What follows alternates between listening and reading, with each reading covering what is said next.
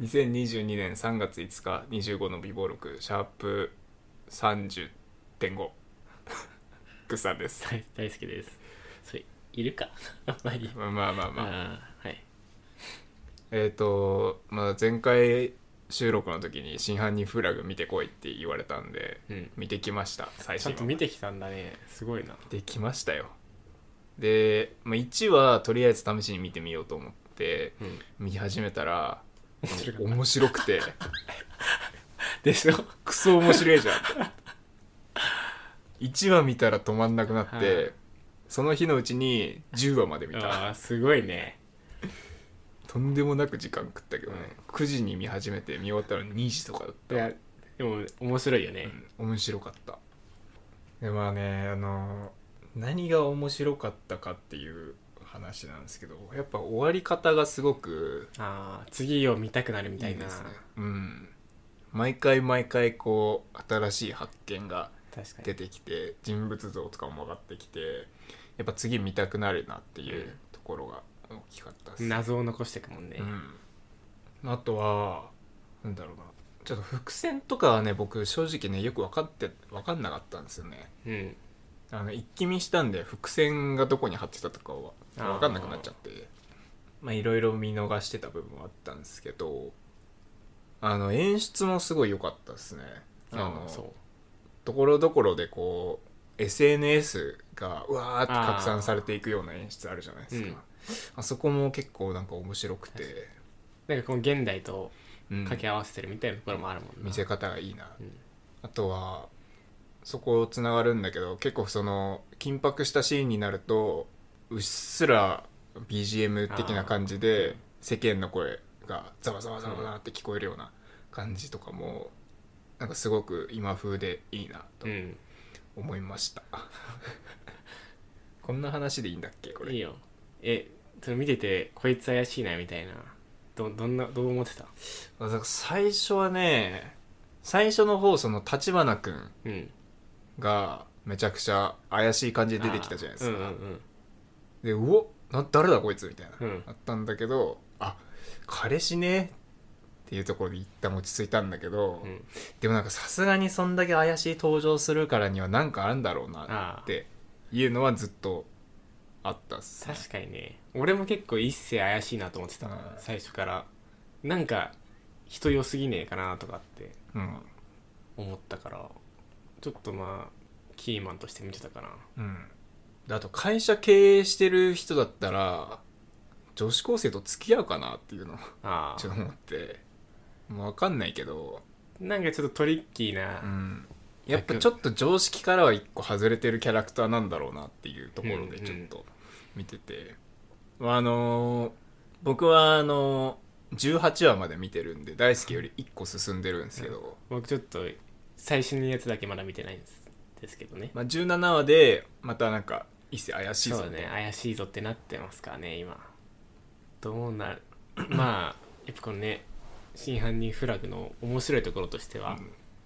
今 SNS ツイッター上ではこいつが怪しいんじゃないかみたいなのはすごい盛り上がってんのよ、うんでみんな各分析をしてておそらく今後の話はこういう風になるみたいなだからこいつが一番怪しいうんみたいな話がすごい上がっててで中には本当にあのもうピンポイントで当てる人いんのようんこいつなんか中の人なんじゃねえかなみたいななあぐらいおそらく次の次でこうなりますみたいなことが的中マジで的中してるから、うんあまりにも的中しすぎて俺その人見るのやめたもんなあそうだよね 俺もそれはちょっとそう見たくねえかうもんいやもう予言者じゃんっていうぐらいうん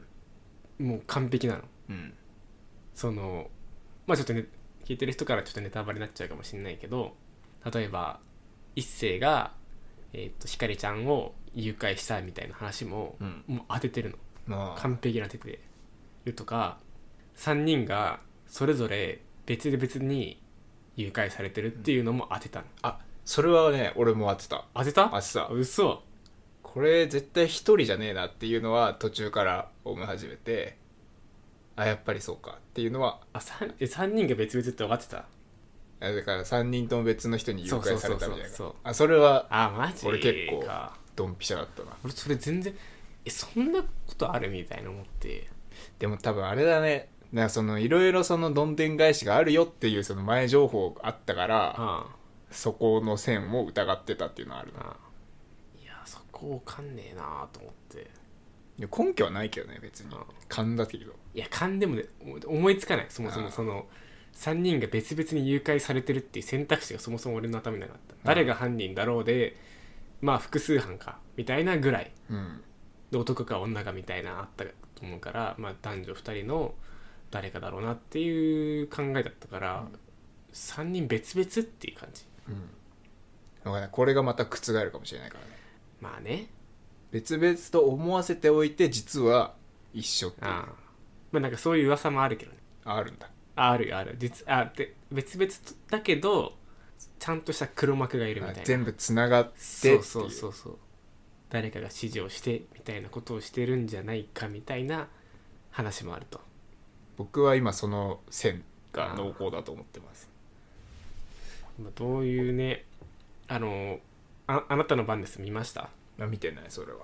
まあこの「真犯人フラグ」の前のやつなんだけど前のやつっていうかうん「あなたの番です」が好評だったからその「あなたの番です」を作ったキャスト陣がまたこの「真犯人フラグ」を作ったんだけど「あなたの番です」ではまあ本当すごい身近な人が犯人だったっていう話なんだけど、果たして誰が犯人かっていそうなりそうだよねううん多分あの二宮さんもかなり怪しいよねそうだね二宮そう二宮み瑞穂もあの発信犯人フラグのなんか公式のツイッターでいつもやってるのようん誰が一番怪しか怪しかったかみたいなのでずっと首位取ってたのあで結構視聴者からはい怪しまれてるうちの一人だねあ二宮さんの怪しい部分はやっぱあのカセットテープで落語聞いてるっていううんところであのカセットテープが何回かこう聞いてるシーン出てきてて、うんあれはなんかめちゃくちゃ伏線になってるんじゃないかなっていうあー感じでしたねであのー相良家のさホームビデオをカセットテープで撮ってるじゃないですか、うだかんらそことなんかリンクしてくんのかなっていうあーでいっあこれ危ねえこれ言いそうになった わカセットテープ1個ないみたいな話あーあじっゃなたいですねかああったねれとその二宮さんが聞いてるそのカセッスリットプテになんかー関係があるんじゃプないなかんかあるんじゃないっていう俺あとあの日野さんかな日野さんあの誰だっけあのカカフェの店員というかああはいはいはいあはのい3人の仲いいうちの1人がいるじゃうん、んあの人まだねフィーチャーされてないじゃん確ここかまにでな確かになんかよくあるのがこの視聴者の裏を書いてくるわけじゃんは大いはい体はいいつも、だからまだフューチャーされきってない人が怪しいんじゃないかなと思ったら確かにな日野さんが実はみたいなああのもちょっと俺怪しんでるそうだね確かそれ言われてみればそうかもな結構近いじゃん近い人物だけどうんうんうんうん確かにフューチャーされてない何か裏があるんじゃないかなってされてないし常にあそこの会話を聞いてるわけだもんねそうそうそうほんであの人が店を開店した日に3人誘拐されてるわけだかそうら確かにそこはちょっとあれなんか引っかかるよねあるかもね何もこのまま何もないっていうわけにもいかない気はしてるんでちょっ確かに確かにと気になりますねなるほどその線は面白いね あとあれね菱田さんね隣人のああ奥さんあの人いい演技しますねっていう、うんめちゃめちゃ怖えなこの人って思って、うんかなり引き込まれる演技だったわ確かに桜井由紀さんみたいな名前だったあそうなんだそうそうまあ、なんか演技のこととかあんま知らんけどめちゃめちゃ怖い人っていうのがビシバシ伝わってきて、いいいい女優さんだなっていう感じました、俺あれ好きだけどね上島の演技も結構いいなああ意外といけるんだと思って強羅さんね小浦さん確かにいいよねあの人、めちゃめちゃ不気味うんましてあと生駒ちゃんねごめんあはいはいはい はいあいつね生駒ちゃんもおもろい演技するなとかなり狂った感じの、うん、うんなんか板についてるねあうれ、ん、違和感ないよねやってたんじゃないっていう感じですかそういう感じですねあとなんかあれですねあのー大学で授業で習ったこととかは結構出てきててへえ面白い、授業で習ったことうん、沈黙の螺旋理論とか出てきたら覚えてます沈黙の螺旋理論これ4話で出てきた単語なんだけどそのなんていうんですかね大多数の意見に押されてなんかそのあ少数派っていうか今その主流の主張が声がでっかいせいでその主流じゃない方の意見っていうのがはいはい発信しにくい、あマイノリティだけどそう声が大きいせいでそれがマジョリティになるみたいなそうそうそうそうそう実はその声小さくて主張が出ない方が多数派だっあたはいみたいなああはいケース もあるみたいなそういうのが沈黙の螺旋理論っていうんですけど、はいとかまあ結構なんかその大学で学んだことと通ずるところがあってあ結構面白いなと思いながら見てます。